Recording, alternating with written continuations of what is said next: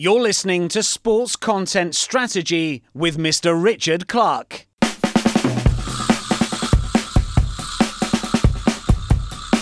We're talking about 60 seconds. Speedway should be made for the digital world. It should be made for Twitter retweets. And somehow it's just not reaching a wider audience the types of car manufacturers who were sponsoring speedway clubs were sort of FSO cars, if you remember them from Eastern Europe, Lada.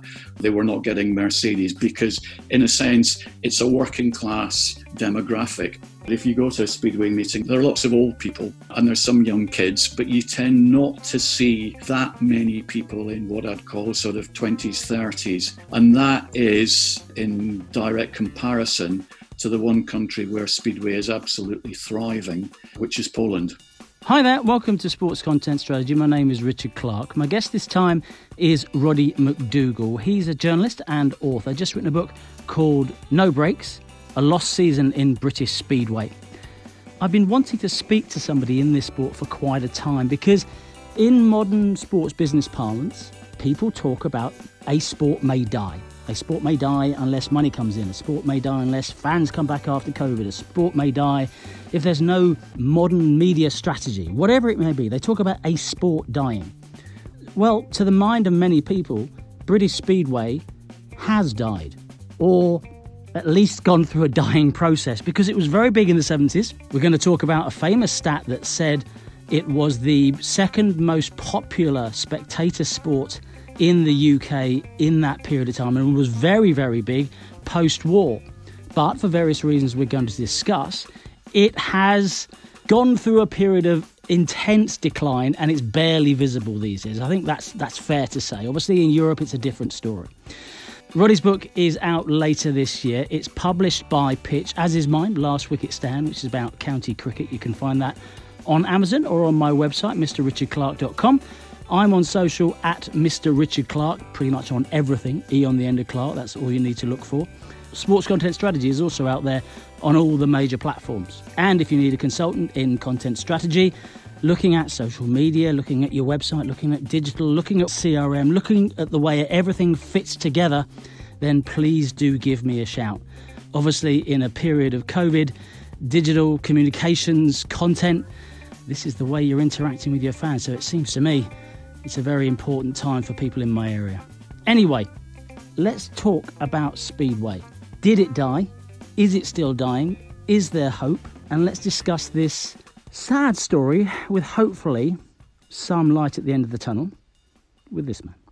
My name is Roddy McDougall. I'm a journalist by trade. Uh, worked in television news for a number of years up in Newcastle, and then a little bit of BBC Sport, breakfast television, little bit of on screen, but largely news editing behind the scenes.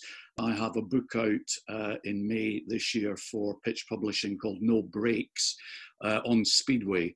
Um, I've been a big Speedway fan for getting on for 30 odd years. Um, and for me, it's, it's almost Britain's left behind sport. And uh, uh I feel it just deserves a slightly wider um, exposure than perhaps it just gets within the Speedway world. Thanks for speaking to me, Roddy. Yeah, I mean you've you've covered the reason for this podcast in your first answer there, which is so many people talk, certainly in the in, in the realm of digital sport and sports content strategy and sports business in general, that this sport might die. That sport might die. Well, the best example I've got of a sport that is seen to have died, even though it's not, it's it's still got a pulse, is British Speedway.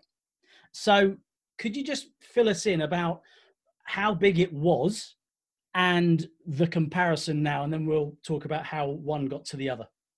Sure. Um, British Speedway, I think, has probably had two golden eras. The first was immediately after the Second World War, when, like a lot of other sports, people weary of you know uh, of, of uh, deprivation of the Second World War um, were able to go out to sport. I think the statistic that illustrates how big British Club Speedway was was Wembley, which was one of the, the true names in British Speedway, attracted more than a million spectators in 1946. That heyday lasted into the 50s. It then sort of went through a bit of a slump in the late 50s into the early 60s, but then with a bit of league reorganisation picked up uh, in the 60s through the 70s, possibly uh, in part because of exposure on ITV's Saturday afternoon programme World of Sport, uh, possibly because Britain or England, the name for the team has varied over the years, uh, were probably the uh, best international team, which obviously drew uh, viewers as well and people along to clubs. But certainly, I would say since probably the early 1980s, it has been on a downward spiral, certainly in terms of, of attendance. People that I spoke to for the book uh, would point me in the direction of the, the Wembley uh, World Final, the last one to be held at Wembley in 1981, when 92,500 uh, saw the American Bruce Penhall win. Since then, and I know that's 40 years ago, since then it's, it's sort of, it's, it, it's been a different story for British Speedway certainly my first experience was World of Sport, and, and, just to say Speedway, just to fill in anyone who doesn't know, it's um, it's bike racing. It's uh, is it four laps or three laps? Four riders, uh, no brakes, which is which is the title of your book as well, which is crucial. You only turn one way. It's very very fast. It's very uh, in terms of acceleration off, off, the start. It's a it's a magnificent spectacle. Lots of shale flying around and things like that. Uh, have I got anything wrong there with the description? No, Richard, you're absolutely right. And interestingly, um, you know, when I say to people, I know I live in London, obviously from Scotland originally, when I say to people uh, that I've been to Speedway and being in London, and we'll maybe talk about that later, I, I don't get to as many meetings as I used to, or indeed I want to. People kind of will, will, will probably sort of respond in one of two ways. First of all, they'll say, sorry, Speedway. They've sort of heard of it. It sort of rings a bell, but they're not quite sure what it is. Or secondly, it'll be the case for probably sort of people of, of, of, my generation. They'll say, oh, I used to go to Speedway, I used to go to Belle Vue, I used to go to Birmingham, I used to go to Weymouth or wherever. Is it still running? Mm-hmm. And it's that sort of people, I, I, I, think its media presence, its sort of mainstream media presence really has decreased a lot, particularly in the last 20 years. I always say a good sort of barometer of, of how a sport's doing is um, do its world champions get invited onto Question of Sport? Um, and if you look back through the records, there are uh, sort of the Jason Crumps, the Greg Hancocks, the last world champions whose names might resonate outside the speedway world. They were being invited on in sort of the, uh, the late 1990s into the 2000s, but over the last 10, 12 years, hardly any. Just for any overseas listeners, I get a lot of overseas listeners, Roddy. So, Question of Sport is one of the BBC's flagship, uh, shall we say, more light-hearted sports shows where sports uh, people can show their uh, personality. It's a it's basically a sports quiz show. So it, it, was quite important because it was prime time. It was sort of 7:30, 8 o'clock midweek, and it was uh, the ability of, of, of athletes to show a different side of themselves. Just, just get back to the origin story of speedway, and this is maybe a personal question, but when I was a kid, I grew up in Essex, and my parents used to take me to High Beach to play uh, in the forest there, and there's some lovely rolling hills there, some green huts that sell tea and coffee and stuff like that. Very, very famous place. And they always used to say to me, Speedway was invented behind that pub. Now, is that actually true, or is it was it the English version of Speedway that was invented behind a pub in High Beach? There are various, uh, possibly with other sports like baseball, for example, there are various um, stories about who actually invented it. But I think that the one that is given the most credence is that Speedway was introduced from Australia to indeed High Beach behind that pub uh, on a patch of ground which has now perhaps uh, prophetically been reclaimed by woodland. Um, so Speedway will actually be will celebrate its centenary in some form in this country in 1928. So we're not too far away from that uh, from that milestone. Okay. So let's talk about those World of Sport days because, as I say, that's what I was I was watching, and I remember. I could I could name Peter Collins, I could name Michael Lee, Ivan Mauger, all these people that were racing. I remember Peter Collins was Belle Vue. I remember Belle Vue getting twenty five thousand, and it's a little bit like what happened to wrestling in the UK, which was also um, World of Sport was, as you said, a, a, Saturday afternoon television show. It was the ITV's version because we only had three channels and BBC One had Grandstand. But ITV concentrated on a few specific sports that they got the rights for. And two of the main ones were Speedway and wrestling. And when that show went, its demise seemed to be accelerated by that because it's loss of visibility is that is that the single most important thing that happened to speedway given that it, it had come back to reasonable prominence in the 70s I think that's I think that's a, a, a, very major factor. I read an interview with uh, with Dave Lanning, uh, a vintage interview. Obviously, he's now he, he's now died, but there was an interview done I think seven or eight years ago, and he said that one of the reasons why Speedway effectively disappeared from World of Sport, and I think it was probably sort of reducing in coverage before World of Sport finally uh, stopped being broadcast, was because the move in the 80s was to live sport, and what was happening on Saturdays traditionally was was that World of Sport would show recorded highlights of test matches, of internationals. Um, so I think that was certainly a factor. I think also the factor that um, Britain, England, um, probably went through a period of, of, of, being not as successful on the international arena. Um, the last time that a British or English team won uh, what is effectively the World Championships, the Team World Championships, is 1989. It's gone through various names, which possibly doesn't help in the in the global marketing of it. Um, but 32 years now since since Britain or England won the world title. In, the, in, in, in that period, it's been Denmark, it's been Sweden, it's been Poland increasingly. In the last couple of years, it's been Russia. So I think that took away quite a bit of the publicity that the sport got.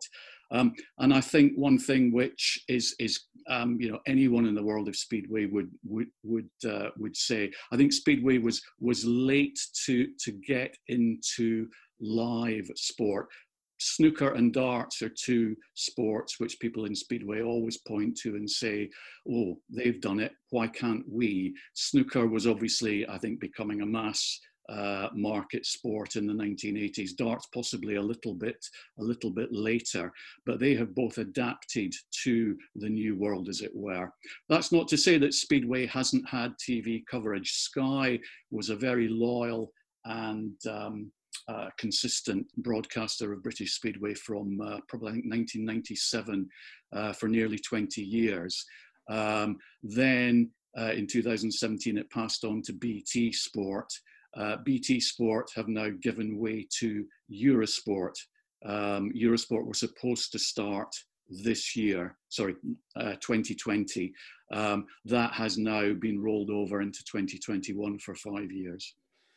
Interesting that because I was listing out sports that of a similar stature in the 70s and 80s that that that that have gone through peaks and troughs, shall we say? And I was looking at county cricket, rugby league, darts, and snooker.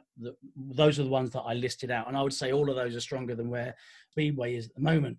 But I'd argue the ones that are that have been the strongest of all of those are darts and snooker, as you pointed out, and they have had a single entrepreneurial person, actually from the same family uh, or the same group of of uh, the, the, same organizational group uh, running them. So snooker's had Barry Hearn for a bit, and then it dipped, and then Barry Hearn come back, came back, and it's coming.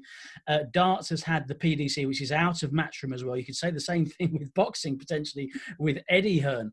Um, county cricket and rugby league have suffered a little bit because they haven't had the that sort of single entrepreneurial person behind them. It's like, like F1 has had Bernie Ecclestone.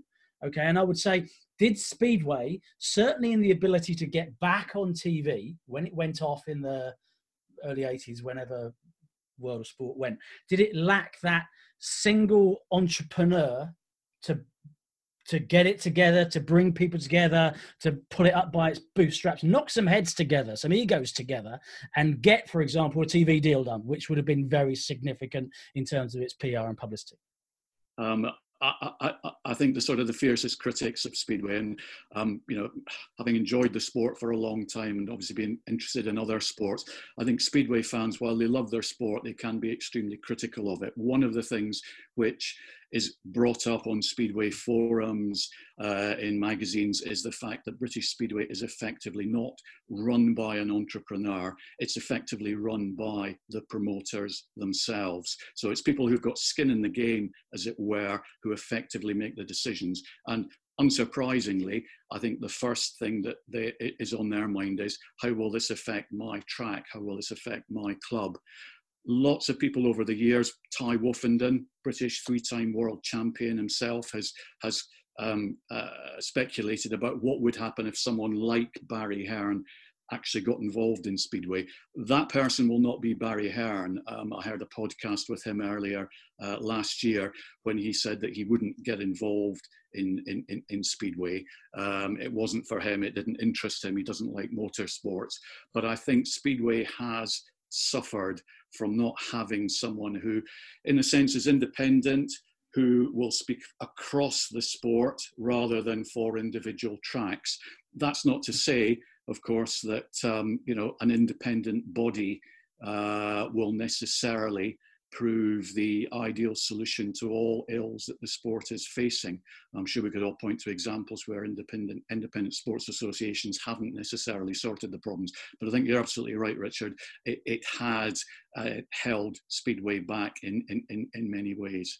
And did that lack of cohesion at the top or you know dictatorship at the top if you want because dictators get things done not always in the best way but they do get things done.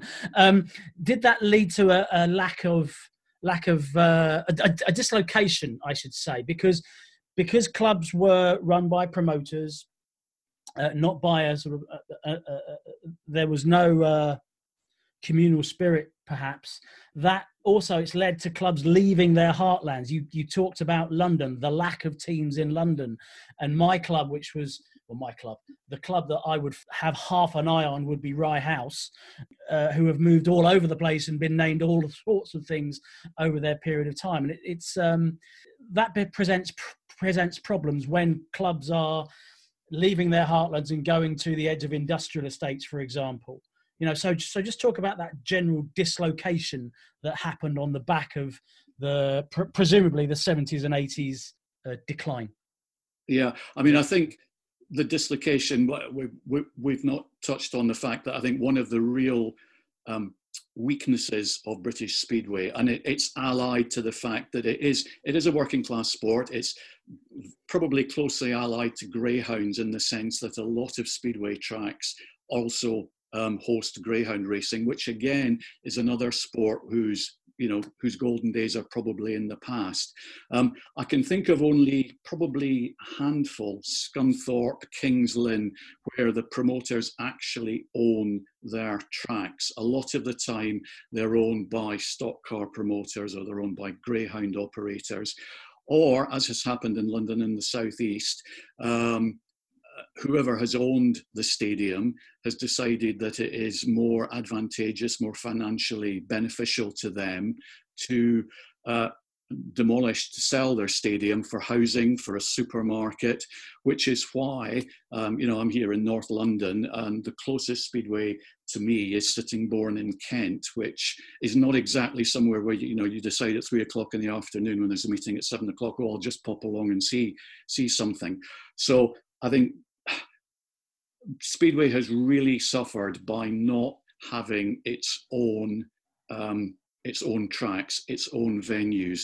Uh, a lot of the time, they're effectively tenants. They're at the whim of uh, whoever owns it. Um, the book that I've, I've written actually begins in, in September 2019 when I was at Stokes last meeting um, Stoke off and on has had Speedway probably since uh, since before the war. Um, I think now the only Speedway track in the northwest of England is at Belle Vue in Manchester. How many people were at that Stoke event? Presumably that was a fairly important thing if it was the last time they were racing. But how many people bothered to turn up to commemorate um, the event? It was about eleven hundred. Right. Okay. And it was, and we were um, talking twenty five thousand in the in the seventies. Absolutely, absolutely. And uh, the, the, the promoter at, at, at, at, Stoke, a lovely man called Dave Tattum, who's now involved in, in Newcastle Speedway, was basically saying, I think that was that was far more than they would have had the week previously, and be, you know people had come out because it was the last the last meeting you know, I mentioned at the start that Wembley in 1946, and I know we're going back a fair way to 1946, had more than a million spectators. Um, British Speedway, sadly, during a normal season, COVID uh, apart, probably wouldn't get near that across all the tracks. Just one point. You said your nearest track was in Sittingbourne in Kent. Well, I went to a track last year. I was trying to do some research for potentially this podcast. I've been wanting to talk Speedway for a period of time, and I thought there's one in Hoddesdon because I I found it and it looked like it was a. This is another point I want to make. It, I think it was on an industrial state. I thought it was where Rye House now were, but that was. Um, it looked like a, a the kind of place I would take my car if it was going to be crushed to be honest, right? And it looked tatty and it looked not like a sporting arena, what I expect a sporting arena to be. And that kind of fits into one of the quotes from one of the pieces that you sent me that this is a £10 sport. And that means you get a certain level of uh, comfort and entertainment and facilities. And does that work these days? Does that work? Does a £10 sport work? These days, given that, you know, I went to that Hoddesdon track and it's not a place I would want to take my family for a night out. Unfortunately, I think there's a lot of people who think that exact same thing, Richard. Um, just on Rye House, um, it was running up until the end of the 2019 season. Ah. Um, enough, I was there just short of a year because they were a year ago because they were still holding training schools on, on, on Saturday mornings. But the owner of uh, the of the site, and funnily enough, you've got the karting circuit next door to that, where I think Lewis Hamilton started his career. Really? Um, oh, that's interesting. There is no, yeah, there is no more speedway at the moment going to be happening at Rye House. Um, I think there's actually a planning permission uh, gone forward to turn the track into, um, I think it's five-a-side football pitches, which in a sense sums up where we are at speedway that someone thinks you can make more money from five-a-side football than, than than speedway there also is and i think it's important to point out there also is a an element of I don't want to say snobbery because that's slightly sort of pejorative, but I think there is an element that speedway is a is a noisy sport, a dirty sport, um, and actually it has been over the years. You know, I'm an Edinburgh man originally. Uh, certainly post-war, Edinburgh Speedway was pretty much in the centre of, of, of, the city, just along from Princes Street. You rarely get Speedway in the centre of, of, of cities now. As you said, it's on kind of industrial estates. But there is an impression that Speedway is a noisy, dirty sport. And I don't think people necessarily want that uh, near housing. Yeah, I think that's right. If you if you're your one of your previous answers linked greyhounds and speedway and stock car racing well they're all in the same same bracket and some people would treat them in a in a snobby fashion to use your your rightly labeled pejorative words and, and that was another thing i was going to bring to you because i went to i went went to wimbledon dog track maybe six or seven years ago and there were you know uh, greyhounds i hadn't been to the i don't go to the greyhounds very often it was someone's leaving do that's the kind of of uh, occasion that would make me go to a dog track. It's not my kind of thing. But there was boxes, there was dining, there was uh, the accoutrements of sporting monetization, and that's what sports do to gain more money. And I would argue that is Speedway, given that it's got this working class, shall we say, reputation. Is it possible to monetize it in the same way? Because the interest isn't there um, and also because they haven't done it because of the tracks and because you know if a if a if a football club builds a new stadium the first thing they're looking at is okay well how big are the um, executive boxes going to be um, and the club level seats because that's what's going to earn us the money. So is, is speedway kind of caught in the middle of that to a certain extent? Um, it is to, uh, to, to, to, a very large extent. I think um, the one we don't want to be too negative. I mean, there are some some glimpses of of of, of sort of shining light, as it were. Um, Manchester uh, Council uh, certainly helped uh, in, in the, the, last five years or so. The, the, the National Speedway Stadium at Belle Vue uh, was built and is uh, probably deservedly one of the best venues for Speedway. That has the ability for um, perhaps not Old Trafford luxury box levels of, of, of, of, service and comfort, but it has, it's certainly a step up, quite a few steps up from, say, Rye House uh, of old. Um, unfortunately, there is only one Belle Vue Stadium, but I think it was interesting that the, you know the council got involved. The council uh, provided grants for that to be to be to be built, um, and it has had a big impact on, on, on keeping the sport in Manchester. Was that linked to their general sporting development, which was you know, started with the Commonwealth Games, and obviously the Etihad Stadium and Manchester City have done an awful lot into that region. Was it part of that because they've got all sorts of things there? They've got um, cycling as well and, and other arenas there. Um, I think it was part of a regeneration scheme for that part that also involved things like, you know, as you said, hockey as well. Um, and, you know, it was very welcome for Speedway. Sadly, it's much easier to close a track than it is to build a new one. I think in the last 10, 12 years, only Belle Vue and Leicester have, have effectively reopened on, on, on new tracks. Um, and sadly, the, uh, the, the story of British Speedway in the 21st century has been tracks closing. You mentioned Rye House, uh, Arena Essex at Lakeside, Thurrock um, are have, have, have, have gone. Coventry Bees, one of the biggest names in British Speedway, um, are, are, also, their supporters are fighting to try and get Brandon Stadium reopened. You know, some of the names that people grew up with, some of the big names that you may remember from the 70s, um, are sadly no more. And that's the interesting thing because you've, it, it, it does seem that successful clubs have gone under as well. I mean, Workington were one that were very successful, but still went under. So is that because of the circumstances of the tracks? Obviously, if they're rented, you can't monetize them in any way. And and one of the issues that's cropped up, of course, is there has been money in from Sky, there has been money in from BT in the past, but that's gone to pay the pay the riders. So it has that old football problem that too much of the uh, incoming money goes on on athlete salaries to an extent, I would say, and it's interesting you pick you, you pick a very good example in, in, in Workington because I, Workington Comets, who again are now no more, had stood out for me as an example of sort of epitomising what's happened to British Speedway. Just very briefly, in in 2018, Workington in the second level of British Speedway, the championship, within the space of seven days at the end of the season, they won the league title, they won the knockout cup, and they won, I think, the league trophy, effectively the league cup, if you, if you want to call it like that. Um, they had not won a major trophy at all, team trophy at all in their existence. Um, Unfortunately, because it was at the end of the season, the weather wasn't great. Attendances were not what they might have been had the finals been held in good weather a few weeks earlier.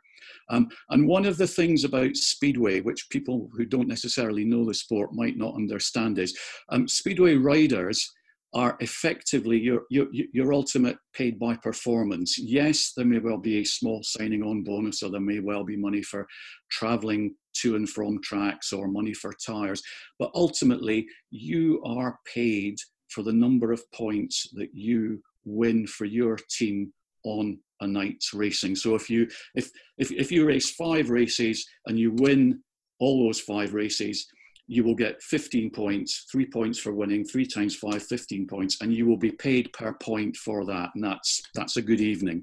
If you end up, I don't know, blowing an engine or crashing in your third, uh, third race, your, your, your wages at the end of the night will be low the, the reason why I'm bringing this up in terms of Workington, Workington were phenomenally successful, more successful than they were expecting to be.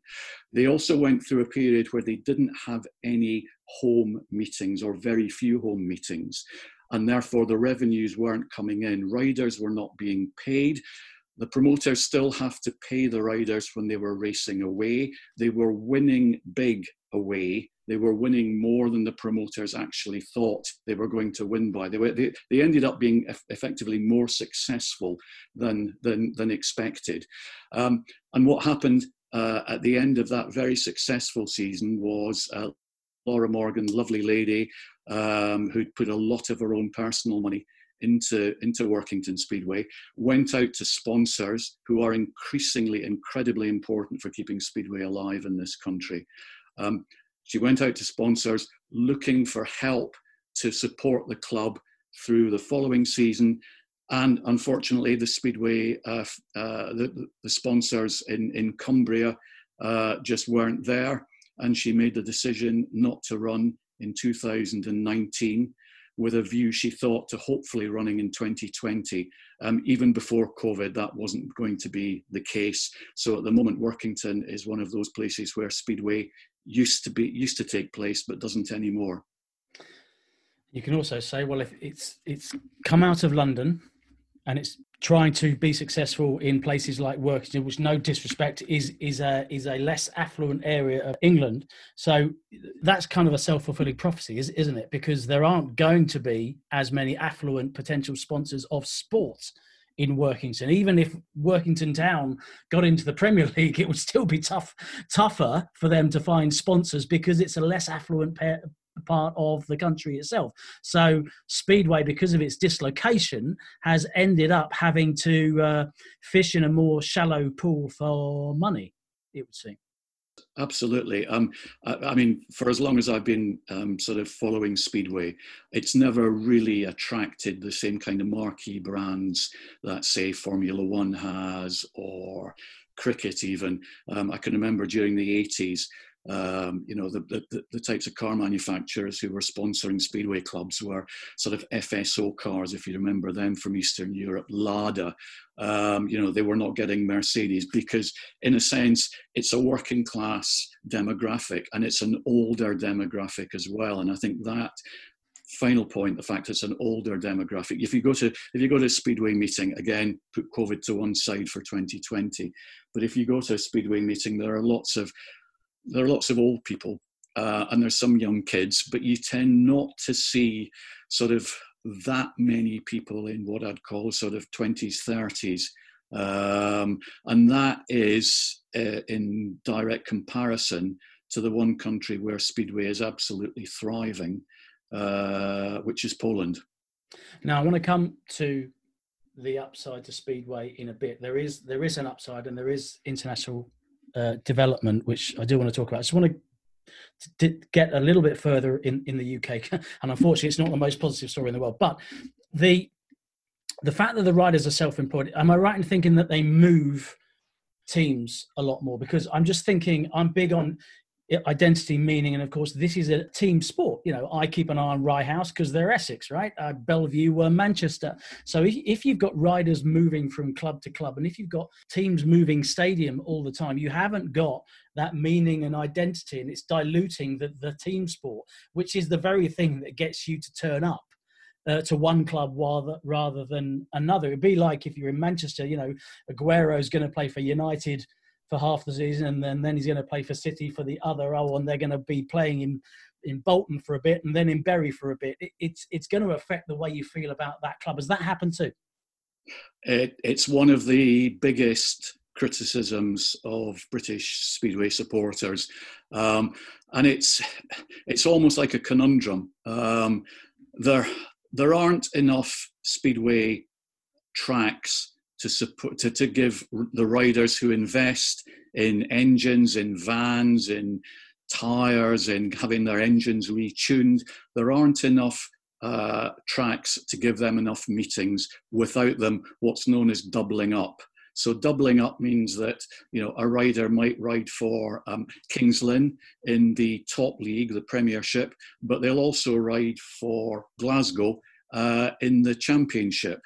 Um, so you also have the situation where speedway is an entertainment and i think it's slightly it, it, it, often gets equated with with football in the sense of speedway was once uh, Britain's second best attended spectator sport, certainly after the war, um, and who knows into the into the 70s as well. Always difficult to sort of judge these things.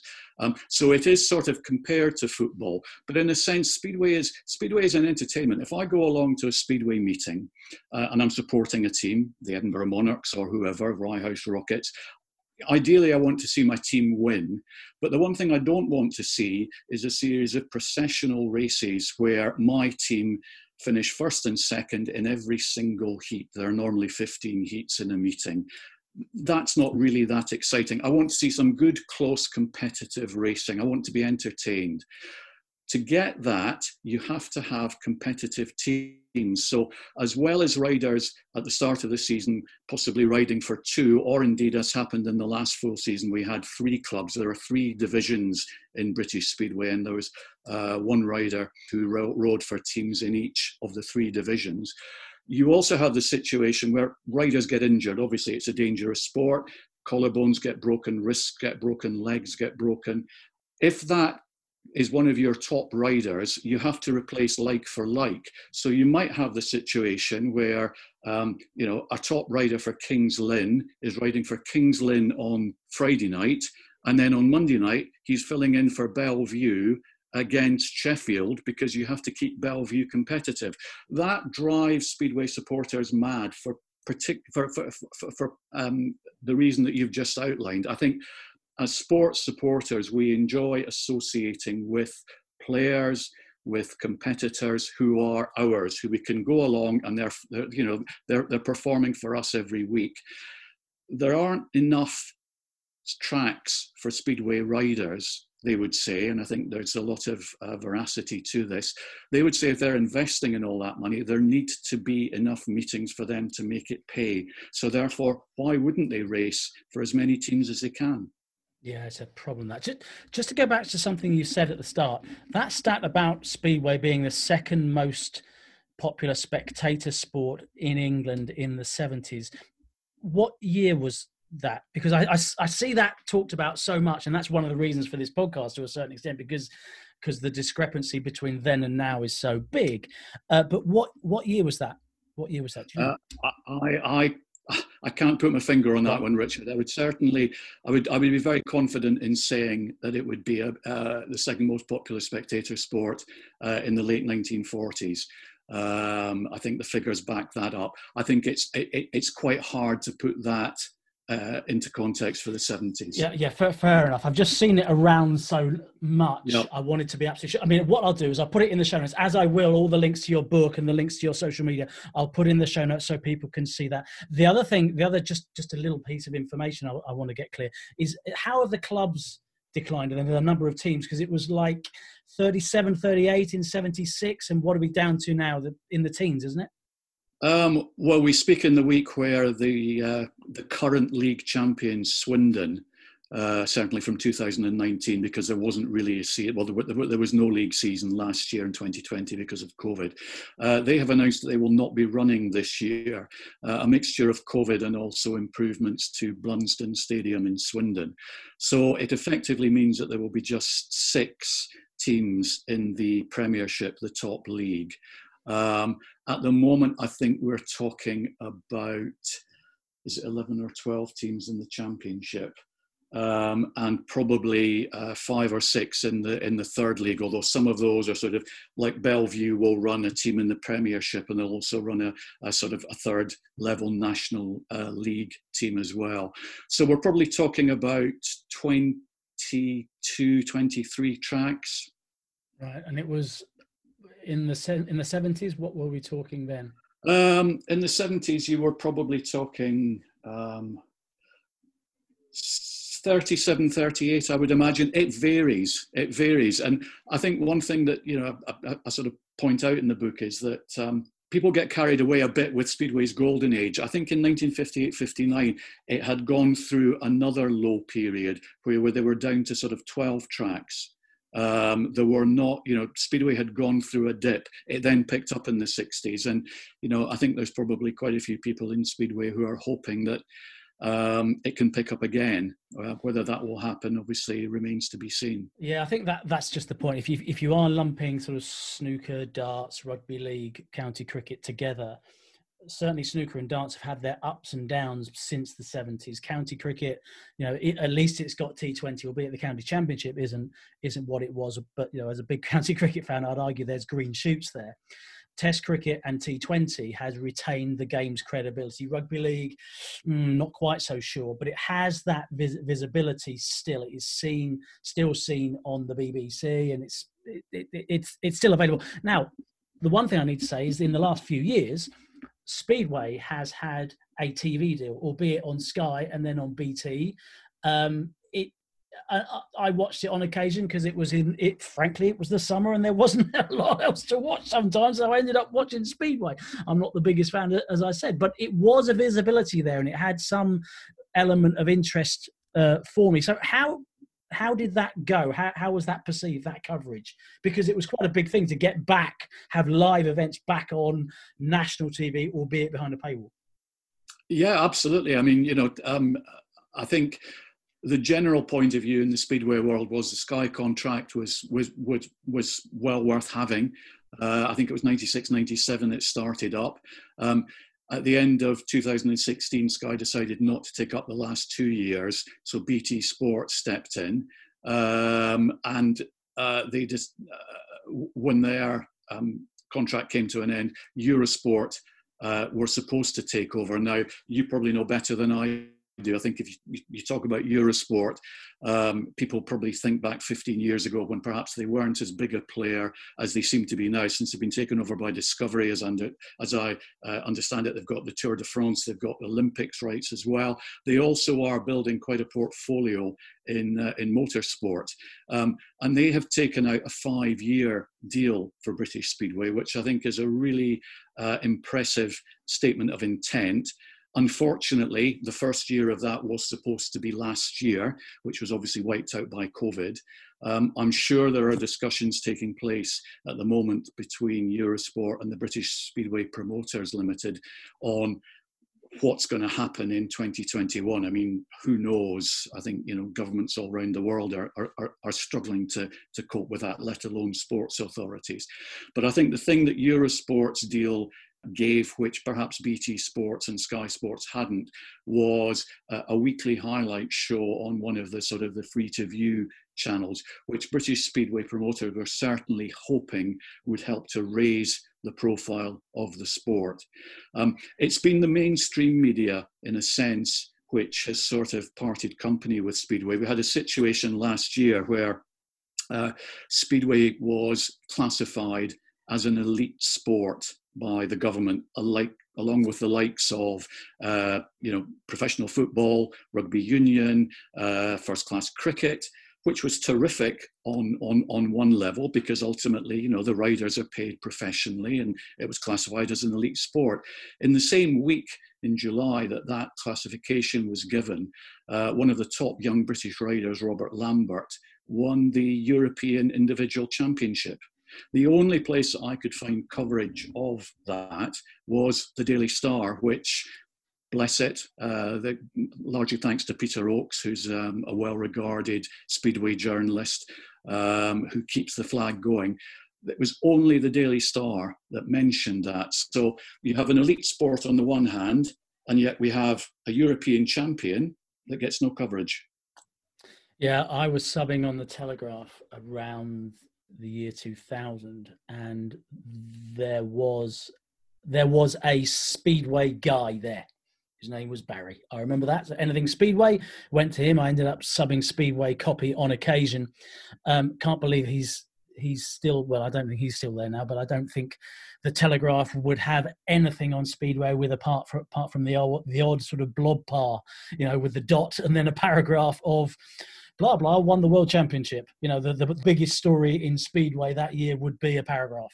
I, I would suggest in the in the Telegraph these days.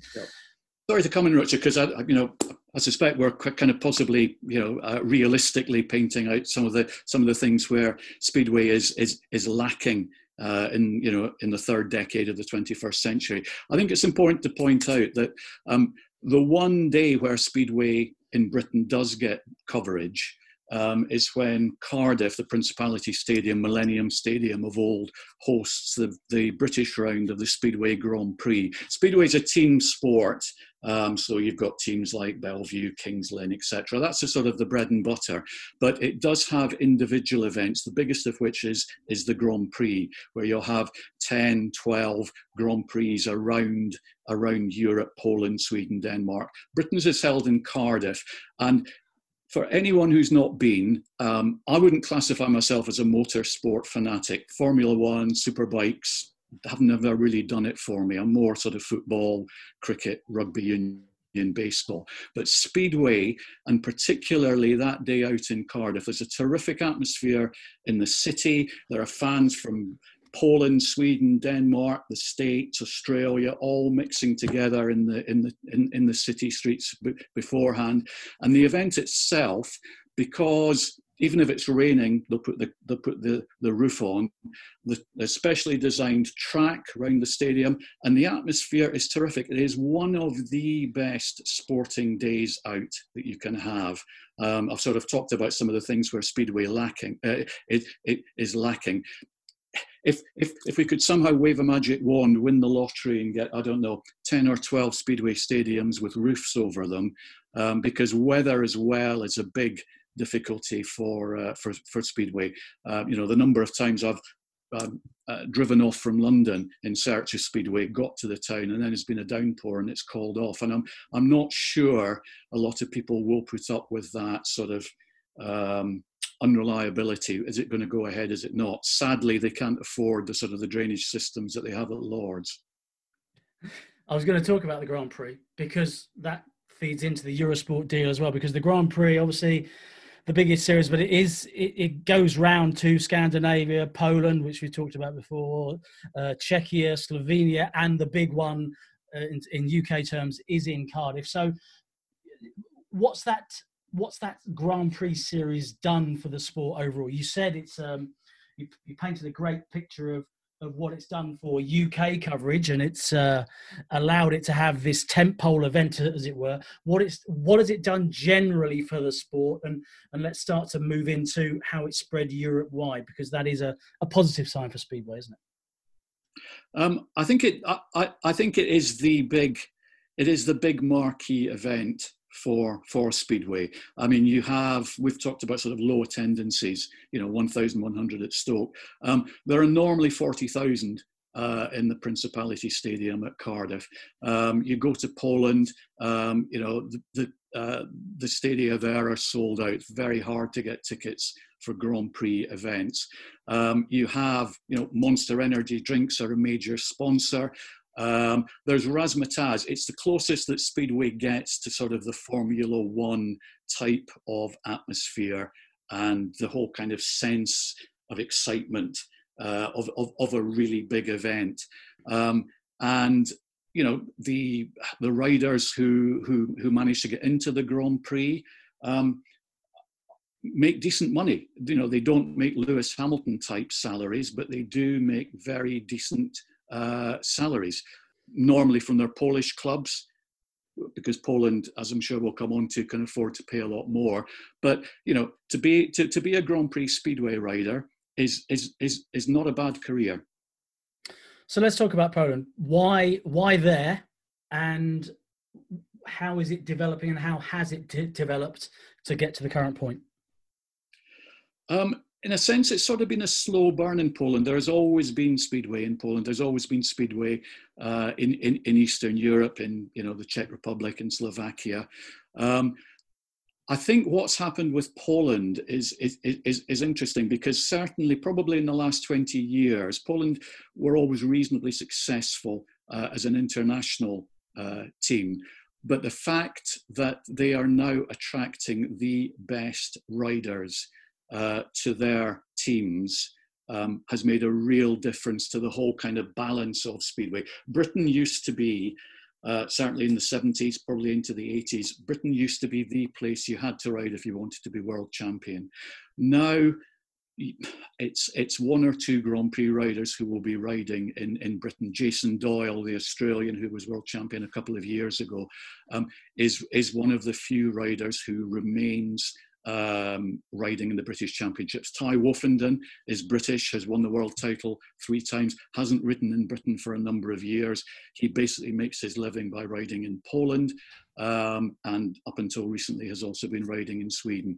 The reason why Poland um, has become preeminent um, there's probably a number of reasons. Um, one, I think Polish councils have been far more proactive in helping clubs. Um, and it's interesting because, in the same way that there's no speedway in London, there is no speedway club in Warsaw. Polish speedway clubs tend to be in slightly smaller places like Gorzów, like uh, Toruń, and the councils will almost see speedway as a sort of a badge of identity. So whether it's helping them to build speedway stadia, some of the best speedway stadia in the world are in Poland, whether it's helping them out through COVID with grants, um, there is far more local uh, municipal input into speedway. Another important thing is the demographics of the people who go along and watch Speedway. Um, I was all set as part of the book, I was all set to go out for 10 days to Poland last summer. Um, and unfortunately, that had to be put on hold because of, because of COVID. Um, but people who've been tell me that it's a bit like sort of going to a football match. You will have away supporters, and they'll be in one part of the ground. There are far uh, there's team colours. It's it's a much more football type, tribal to some extent type of support that you get in Poland. The other big difference, and we've sort of alluded to it earlier, Richard, is um, Speedway in Poland has much more lucrative contracts than uh, in than in Britain. That was why last year Polish Speedway was able, probably alone amongst all speedway leagues uh, in in the world, was able to complete a full uh, league season. Sometimes behind closed doors, sometimes with 25%, 50% capacity when, when the COVID restrictions were, were, were eased, because they had a really good TV deal. I read in Speedway Star, which is the one remaining Speedway weekly publication, a couple of weeks ago, that um, there is talk that the uh, uh, Polish um, extra league authorities are talking about a 24 million pound three year deal for uh, TV coverage over the next three years. Now, that's clearly a very small figure when you put it against the Premiership here for football in, in, in England, but it's way in excess of what any other Speedway league is, is, is getting for TV coverage. So, is a way forward for UK sport, sorry, UK Speedway, to, in a way, accept its position and tuck in behind the Polish Speedway, which is a growth area where there is money, and um, maybe not act as a feeder league, but uh, might be acting as a feeder league already, but look to grow in its shadow, shall we say? Is that a reasonable strategy? Uh, um, whether it's a strategy or whether it's going to be forced on British Speedway is, a, is, a, is I think, possibly a storyline to watch out for over the next couple of years. Two, two, two, two points I'd make on that, Richard. Um, Polish Speedway was far and away the I hate to talk about winners or uh, losers in, in COVID because there's obviously a lot a lot else going on. But um, Poland effectively kept Speedway uh, going last year, whether it was its own league or whether it was the Grand Prix series. Uh, Poland staged those meetings and managed to see them through to, to, to completion. And Poland knows this as well, to the extent that at the end of the season, the Polish authorities have told the top riders that if they want to ride in the top Polish league next year with the far higher salaries, they are only allowed to ride for one in, in one other country.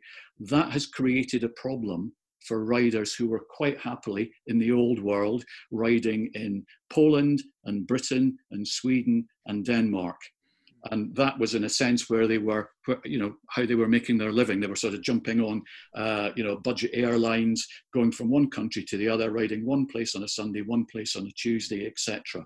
That is now coming to an end. Poland has basically put their foot down and said you can only ride in one other league. So already we are seeing some riders who had been contracted to ride in Britain for the 2020 season who were hoping to ride in 2021 basically saying sorry can't do it anymore Nicki Pedersen who uh, was is I, I, don't know if that's a name that kind of goes outside the speedway world, but he was returning to British League Speedway after a number of years last year for Sheffield. Um, obviously, the season didn't happen. He now will not be coming back because of this Polish rule. You, you, you mentioned about uh, Poland becoming a feeder league. Um, again, I think one of the interesting things about British Speedway is that while the British League is going through an interesting period at the moment and trying to work out what it's going to look like post post COVID and post these new Polish regulations. In a sense, the British international team setup is, poss- is, is, I would say, better than it has been for some for some years, both off the track. Uh, you've got uh, Rob Painter and Vicky Blackwell, who've done a terrific job of bringing in new sponsors, of professionalizing the setup. Um, you also have, in a sense, you have Tai Woffinden and you have Robert Lambert. Tai Woffinden finished runner up in the World Championships last year. He's won the World Championship three times. You've got Robert Lambert, who is a European champion.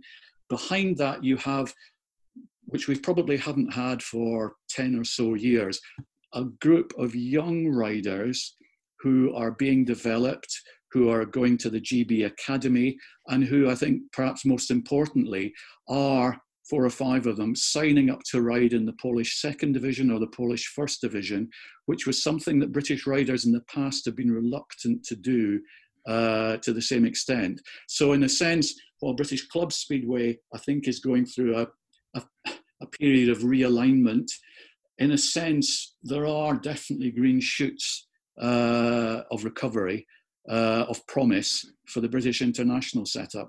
So, just the final couple of questions, and I'm looking for your solutions here, Roddy. If you're talking about green shoots, what would you do if you're in charge? If we do have that magic wand, you're in charge of British Speedway. What do you do to try and ensure or try and carve out a better future for UK Speedway?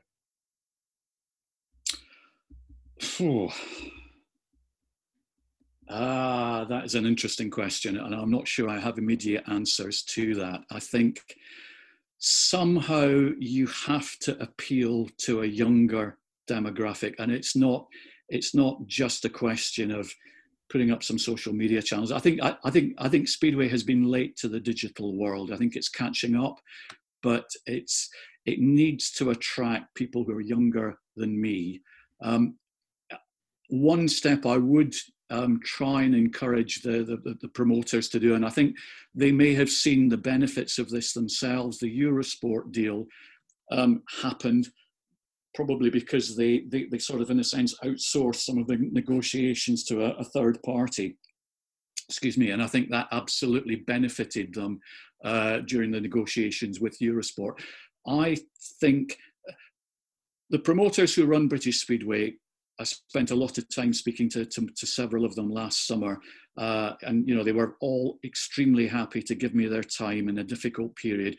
I think at heart they, you know, they love the sport, they want to see it prosper, but they're not necessarily masters of all trades. And I think marketing the sport is something which if the money was there, I would encourage them to outsource that to someone who can just blow the trumpet for Speedway and and and um, you know interest people in it because, as I said, for me, you know, I'm not a great motorsports fan in general, but if you have a Speedway race where you've got a, a track in good condition, You've got four riders who are absolutely going for it.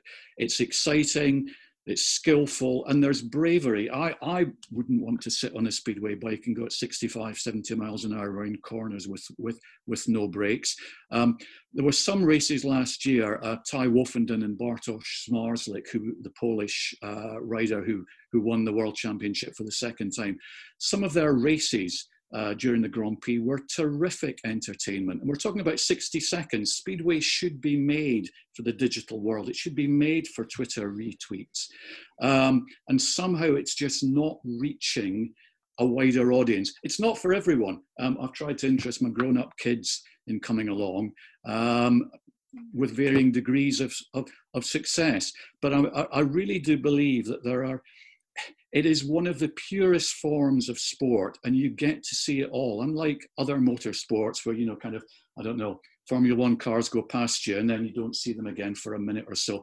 You see everything at speedway. You see the riders coming out. You see them at the at the at the tapes. You see the four laps. You get to know them. It has an awful lot to commend it.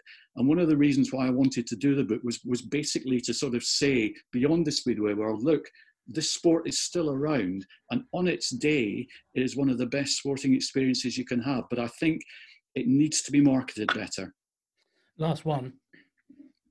We came into this talking about a sport that may die effectively or be as close to dying as as sports ever get. They always exist at some level. And you, you talked about it to a certain extent there but what would it mean personally to you? Because i've got very strong views about county cricket which is in a in a similar bracket to a certain extent. I've got very strong views, but what does it mean to you, given that you've been a lifelong fan? You've seen this sport during some of its heyday, you've seen, observed its decline closely. What would it mean to you if this sport would effectively fade from the UK, fade out from the UK? Uh it would be very sad personally. Um, I think it will always survive, certainly in the short to medium term, in some form. But whether it survives in the form that I have grown up with it, going along to, I remember first time I came down to London, going along to see uh, Speedway at White City, which is long gone.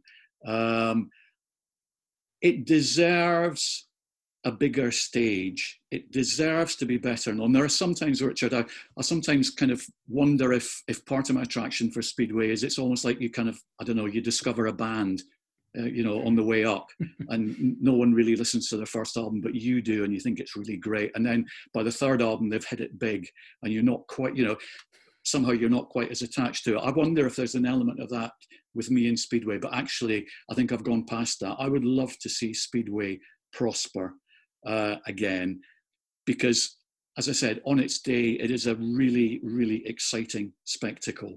And I think for me, there are elements of what the riders do, and I have the utmost respect for them uh, in the way that they go about it, because you know there are some terrible instances over the years of of riders who've you know ended up in wheelchairs or or been killed um, as a result of, of, of injuries on a speedway track. So there's real bravery uh, involved in being a speedway rider. I would love to see it grow again. I'm not sure there is a quick fix, um, but you know, as it as it heads towards its centenary, I'm sure there will be there will be some British Speedway. I don't think it's going to die entirely.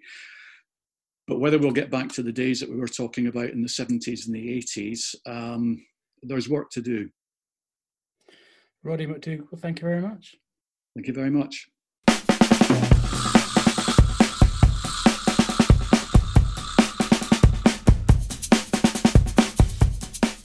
You can find Sports Content Strategy on Facebook, Twitter, and Instagram. Go to sportscontentstrategy.com for more information and to sign up to the newsletter. Richard is at Mr. Richard Clark on all social media. Read his blog at mrrichardclark.com.